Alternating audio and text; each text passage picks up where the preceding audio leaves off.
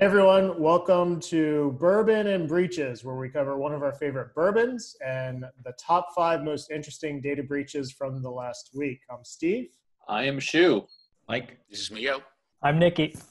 Uh, so let's go ahead and begin. Uh, so for today, let's jump right into the bourbon. We have Old Forester 1920 style, Prohibition style. Uh, I've got it. Shu has it as well, right, Shu? I do have it. I picked it up last night. Are you seeing my screen with Old Forester? Yes. Yep. Okay. Uh, so Old Forester is um, a really fun bourbon. Uh, it is so I'm going to talk a little bit about where it comes from. It is right in the heart of uh, Louisville, Kentucky. Um, right on, I think they call this Bourbon Row. Is that right? Has anyone been to Louisville? I have, and I've been to that distillery.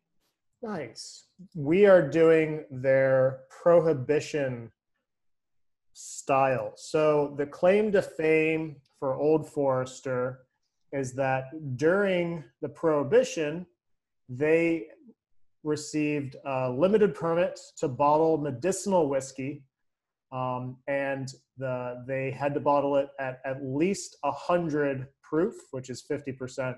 Um, and so uh, most of those turned out to be about 115 or so proof uh, after the angel share. So Old Forester was making whiskey before, during, and after Prohibition. Um, so kudos to them for figuring out how to do that. And uh, I've always been told that the Prohibition style is one of their best. Um, they have this whole um, they have this whole line uh, whiskey row series. So uh, Old Forester has a whiskey row series. They have a series of these bourbons. Um, they all have the same uh, mash bill, um, and the 1920 is just 115 proof of that. Uh, however, I've always been told that this is the best, and um, I've tried a few of the other ones. Uh, this is certainly my favorite. Um, and even though they all have the same mash bill, uh, this one has a very distinctive flavor to it. Um, so, one final thing about this one uh, this is also a 2020 San Francisco World Spirits Competition double gold medal winner. So, this is, I think, our third double gold medal winner, three out of four. I'm gonna be pouring this over a single cube, and I'm getting. So this is probably the darkest bourbon that um, we've featured on on our show. Um, you know, significantly darker than Ben Milam. Um, this, I would say, is you know a, a, dark toffee or even like a chocolate toffee um, look to it. That's 57.5 string, if I did not read uh, yeah, wrong. I that's mean, right. that's beyond distillery edition. Um, edition, it is. Like 51, 52. Yeah, I wouldn't. I don't think it's barrel proof. Barrel proof is usually sixty percent, but That's it's pretty close. Crazy. Yeah. That's I'm not messing around, strong. Miguel. Yeah. Big Yeah. Uh, what are you getting on the nose, Shu? So I have opinions on Old Forester. Um, this is I, I agree. This is uh, this is one of the better ones. Um, I'm I'm really not getting that much. It's it's it's it's uh, I mean it's definitely a a distinctive bourbon smell. Um, I I get uh like chocolate toffee on the nose. When when I think of Old Forester, I think of if you just took like toffee and chocolate and maple syrup and put it all in a blender. That's that's what I think of with Old Forester. which is not inherently a terrible combination. Mm-mm. But honestly, um, I I definitely get the toffee Uh, I get the chocolatey sense. Um, but honestly, when I take the first sip, this is I get a pretty strong burn. Yep. Um, that does go away after your Mhm. after a few sips, so that's that's good. It's not like it lingers there forever. Um, honestly, I get a lot of I get a plastic taste out of this. Really? yeah, Oh, probably my screwed up taste buds, but I'm like, is this not a favorite of yours? Because this is one of my favorites. I I would say it's not. I would say I'm not a I'm not a not a huge fan. Yeah, yeah. The Heaven Hill stuff. If you go to that distillery, it's a fun time. It's a great tour, very educational. But the Heaven Hill brands, I'm not like. I I don't get any plastic on this. I love this. This it it does have a burn, but oddly the burn it hits me in in the nose, and then it just leaves this little tingly on on my uh, tongue and lips until they go numb, and then it's great.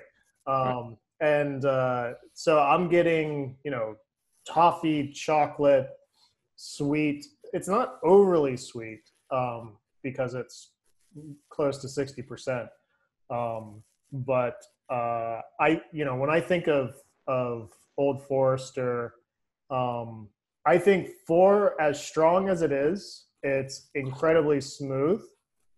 And it's got this lingering, um, it's got like a, a dense mouthfeel to it. And it's got sort of this lingering like sugar that it leaves on your tongue. It's definitely not as sweet as the others we've had before. It's definitely not as spicy. I don't get the uh, the little tongue dance that lingers on for a while. Um, I get that a little bit, but out of everything we've tasted, it's, it's not as strong. Hey, Nikki, can you make sure um, tingling mouth feel mouth dance makes it into our SEO for this episode? Yeah. People are going to be searching for that, wondering, is anybody else having a stroke or is it just Sure, me? tingling mouth feel. Well, you mean your tongue and lips don't go numb when you drink this? All right, let's jump right in. Nikki, First data breach we'll be covering comes to us by way of ZDNet. Ransomware attack forces web hosting provider Manage.com to take servers offline. Um, this one is pretty interesting in that I actually compiled multiple stories and they all went back to this specific breach. Manage.com said that uh, people came in and impacted a number of their customer sites. So they took a look um, and basically took a couple of those affected websites offline. One of those affected sites was actually the uh, Arizona Judicial Branch website.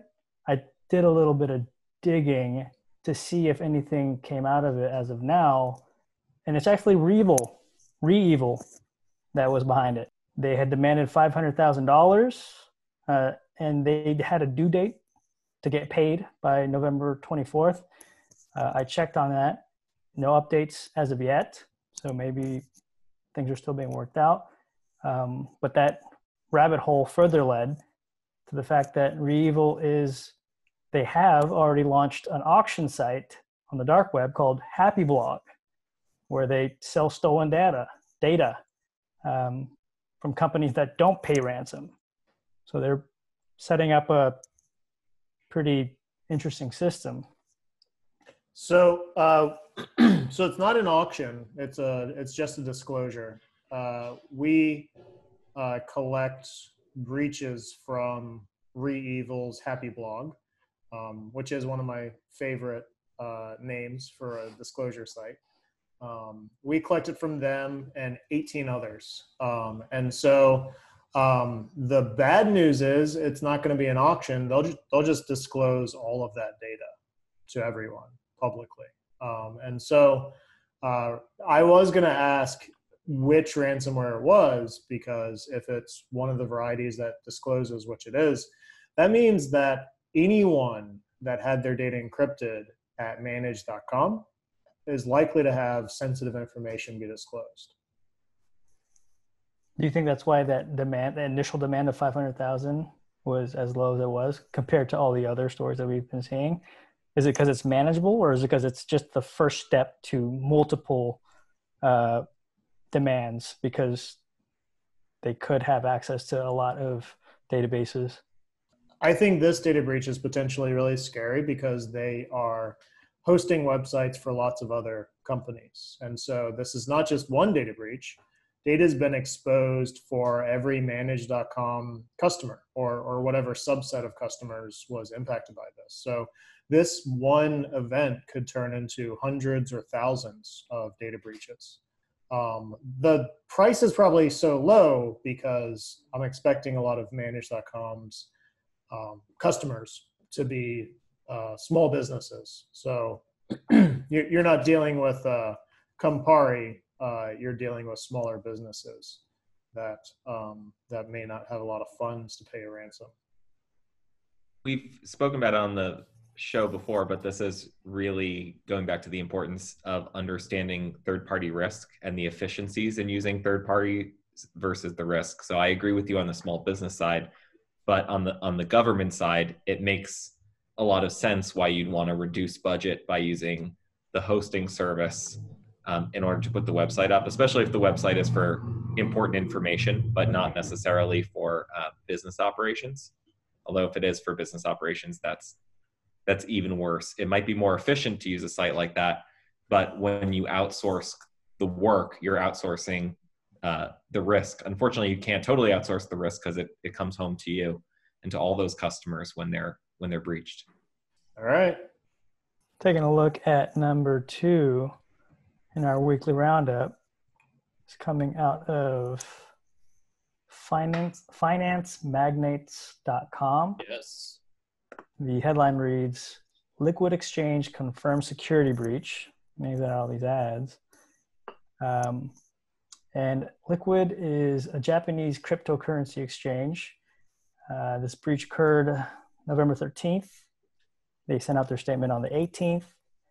Um, they had their CEO, Mike Kayamori, uh, explaining the situation. Uh, and what he said was a domain name hosting provider that manages one of our core domain names incorrectly transferred control of the account and domain to a malicious actor. This gave the actor the ability to change DNS records and in turn take control of a number of internal email accounts. In due course, the malicious actor was able to partially compromise our infrastructure and gain access to document storage.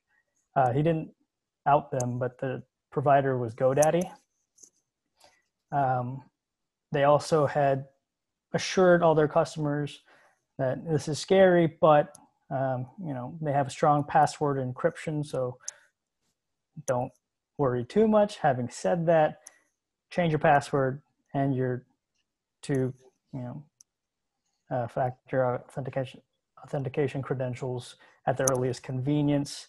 Um, but this is the first of a string of cryptocurrency stories that we'll be covering today. Uh, what are y'all's thoughts?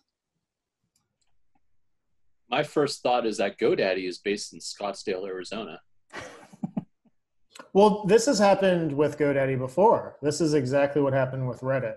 Um, the you know basically GoDaddy uses SMS multi-factor, and I hope Liquid had multi-factor turned on. Maybe they didn't. Um, but even with SMS, um, that's what happened with Reddit. Um, you do a SIM swap, you get the SMS code, you get direct access, and then you can you can take over.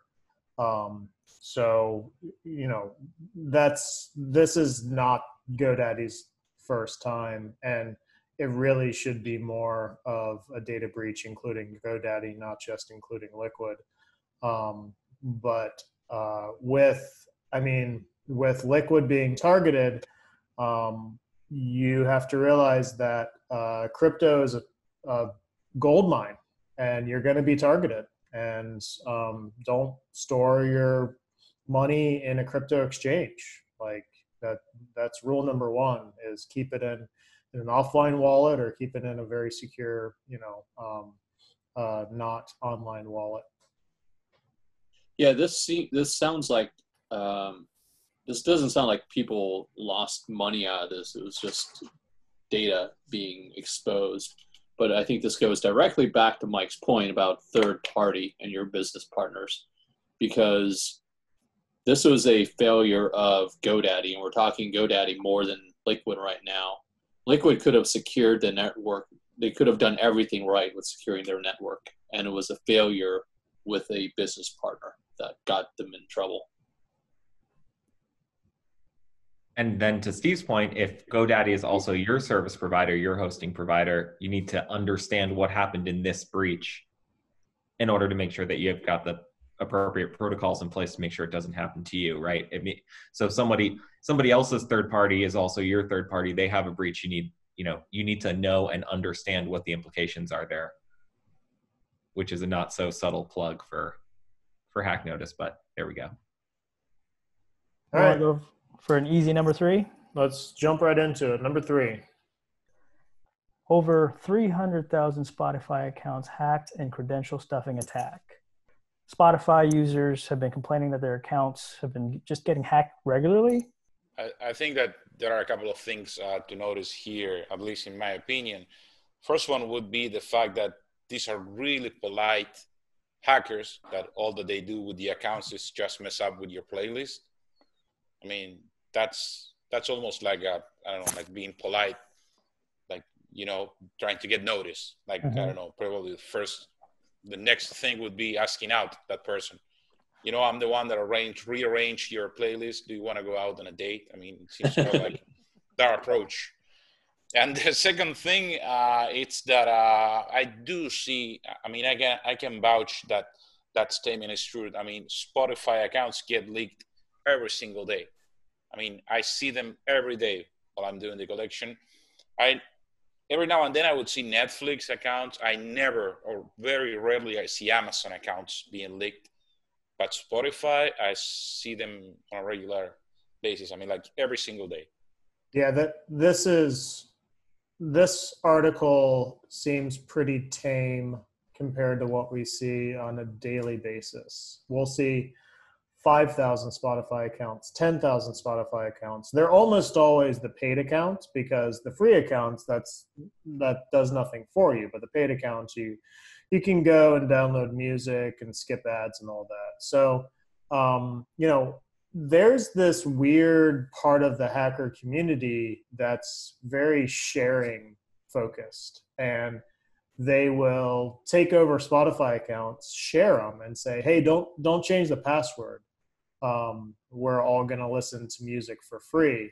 Um, this is pretty tame. There's there's i don't want to say it's a victimless crime but uh, there's not a direct you know uh, consequence to the to the account holder unless they change the password which why would you? You're, you're just listening.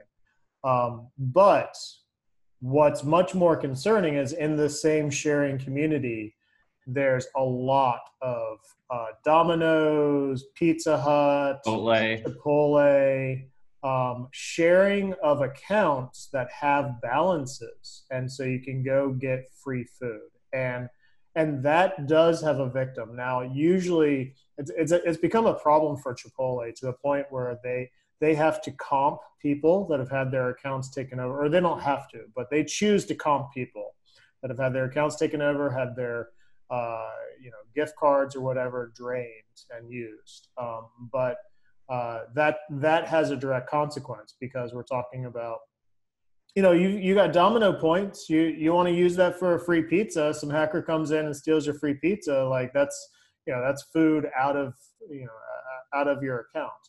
Um, but we we see this all the time. Hackers have access to everything. Hackers had access to over 5000 uh, disney plus accounts on day one. This this is how pr- prevalent it is. So so don't ever assume that that like your premium account doesn't have about 20 hackers um, piggybacking off it. And if you see random music or random shows being used on your account you need to change your password because hackers are more than happy to just log right in uh, and watch you know 16 and pregnant all day um, and uh, and do it from your account seems like an interesting example. And if you're using the same, specific, Steve.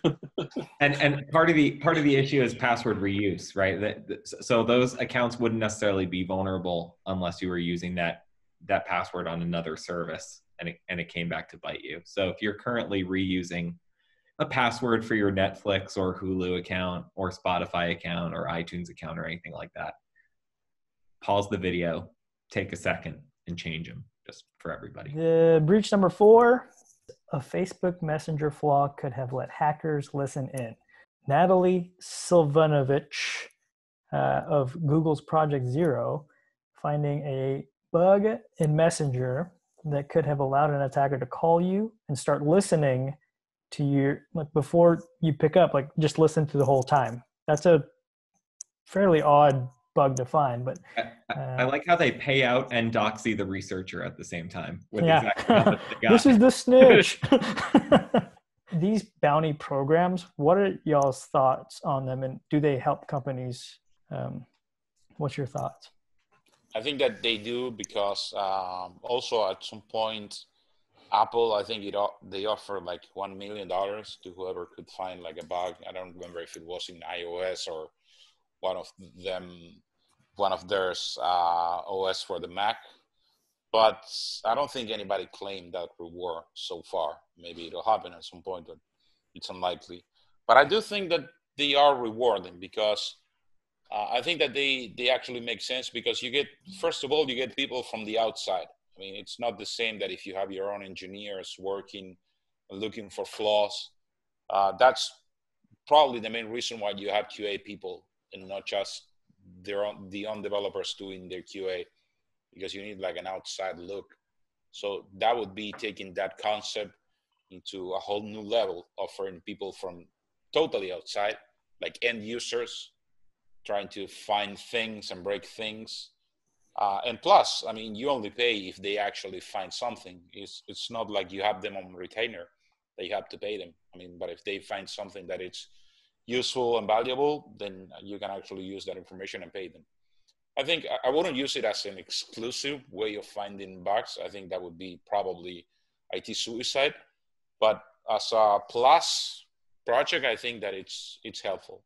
I think it's a it's a marketplace very ripe for disruption. Um, you know, we have some uh, partners and friends that run other security companies, and one of the issues that they're trying to solve, maybe we can give them a tag or a shout out in the in the comments here, uh, is that each company is working with an with an individual library that they have to build of potential vulnerabilities, whereas some of those vulnerabilities are shared fr- from company to company, and like one thing that we've seen is that in the hacker community, like Steve was talking about, that it's a very sharing culture, um, if if nothing else.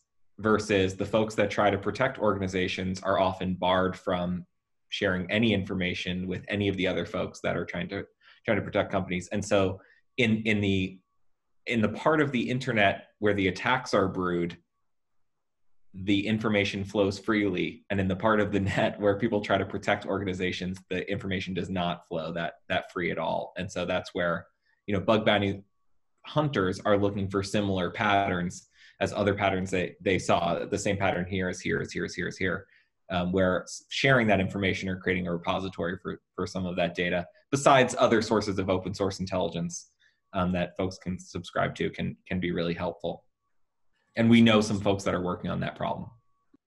So, um,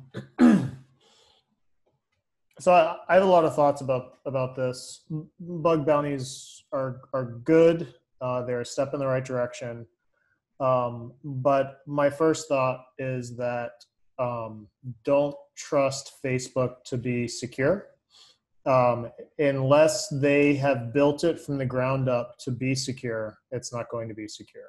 Facebook built Messenger um, to have um, messages between people and Facebook. It's not end to end encrypted, as far as I know. Um, and I spoke with a developer that worked on the original Messenger. He said he built it in three months. So um, it was always meant as a feature, uh, but it, it was not built from the ground up to be secure and and you, you have to build security first um, the people want to be hackers, and by that I mean, you know, fast code developers. And they like to hack projects, but what they're doing by hacking a project is making usually an incredibly insecure project. Um, if they, if Facebook had had architected this from the ground up with uh, actual hackers in mind, with fraudsters and uh, malicious use in mind, they would have used end-to-end encryption, um, and, uh, and then they wouldn't have had this problem um, because once you're you're past uh, the encryption stage, you can't see any of the messages. Um, you know, security has to be a mindset. You you have to architect with security in mind. You know, we are constantly um, going through our code and saying we can't trust our users. Whatever the user tells us, assume it's a hacker, and then see if if that still holds true. And and I don't know the details of this particular bug, but um, uh, one thing that I I don't think if Facebook had used end-to-end encryption, um, this bug would have been possible uh, because um, uh, and and I think that uh, if Facebook had uh, constantly shown when the microphone is on, when the camera is on, if Facebook had you know been fully transparent about what information was being shared through an entire messenger chat, um, this bug would have been found much earlier. And so, uh, if if you are relying on Facebook for secure messaging, uh, buyer beware because it's free software that's been built for messaging. Uh, it's not been built for secure communication. There's plenty of secure secure communication that's been built from the ground up, uh, like Signal. Um, Skype has end-to-end encryption. Uh, the iMessage from Apple has end-to-end encryption. Um, if if you um, are using something other than end-to-end encryption, um, ultimately that's on you because you you need to be using secure software in order to, to be secure, and, and we need to educate consumers um, that general text messaging is completely open. Everyone can read that. Um, Facebook Messenger completely open. Facebook can read that. Um, and so you, you have to be really careful online to make sure that you use a platform that actually gives you the tools to be secure. Yeah, absolutely. And going, uh, adding to that, even if you do use end-to-end encryption, if you use Facebook Messenger or WhatsApp that's owned by Facebook, question to you is, do you trust Facebook? If you use Skype, yes, it's end-to-end, but do you trust Microsoft? Um, and Telegram is not a, uh, I believe that protocol, they, they basically built their own protocol on that. Signal, as far as I know, and I'm a believer in Signal, and that's why I'm going to plug them, they are um, the only true open end-to-end encryption platform. Is Signal open source or did they do a code review? No, it's it's open source. Yeah. So if, if it's open source, then you have the ability for hundreds of thousands, if not millions, of developers to review it. Um, I I use and I trust um, uh, FaceTime, um, iMessage, Signal, and Skype end-to-end encryption. And uh, I feel like Skype end-to-end encryption has been scrutinized enough that uh, it truly is uh, a handshake between me and and the other party. So, um, but but yeah, I mean that there's currently no authority that's saying what is good and what is bad, and so consumers are just using whatever they have. Yeah, but same with with with messages. If a government agency goes knocking on Apple's door, do you trust Apple to not turn that over? Um, well, Apple does not contain the keys. That's true. Yeah. It's it's purely end to end, and so and and Apple and that's happened, and Apple's refused uh, to even uh, work with police. Um, now, what whatever's on your phone can can be uh, accessed. Um, there there are uh, known exploits in iOS that uh, law enforcement is using to basically brute force guess your um, your pin to your phone, uh, and then and then gain access. If if you don't have Face ID and they just point it at you, or they force your finger onto your phone. Um, but uh, you know, if you if it's truly end to end, you don't have to trust Apple. All you have to trust is that Apple uh, did the handshake properly. And to that note, it is to Apple's credit whenever flaws like that are exposed and uh, they do find out that companies are exploiting it to break into iOS devices. They are very good at securing those those holes. This last breach, cryptocurrency platform dangles bug bounty carrot to hacker who stole $2 million. Akropolis, the cryptocurrency that got robbed, basically said, "Hey, you stole two million, but if you give us it back, we'll give you two hundred thousand, and we won't tell the cops, and we won't reveal your name. So, you know, do we have a deal or not?" Shortly after Akropolis got hit, another one called Value DeFi got hit, and what's funny about this is that they were bragging on Twitter that they had a flash loan attack prevention program in place. And the very next day, they got hacked and $8 million was taken from them. The hackers then returned 2 million. And so apparently they had left a message after they returned the 2 million, keeping 6 million from the 8 million initial. They, they left with, an, with one audacious message saying, do you really know Flash Loan? After looking into that one, one yesterday, another Pickle Finance got hit for $19.7 million. There's so much in that story. Um, let's see. The first is I respect the audacity of you stole $2 million. If you give it back, I'll give you 10%. I appreciate the balls on that company.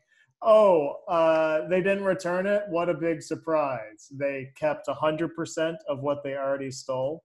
Um, and then uh, I don't even remember the second part of the article. It, Nickel it, pickle. It, but it's bringing it's bringing together a lot of threads from the other stories. Is like don't use an exchange, use an offline wallet.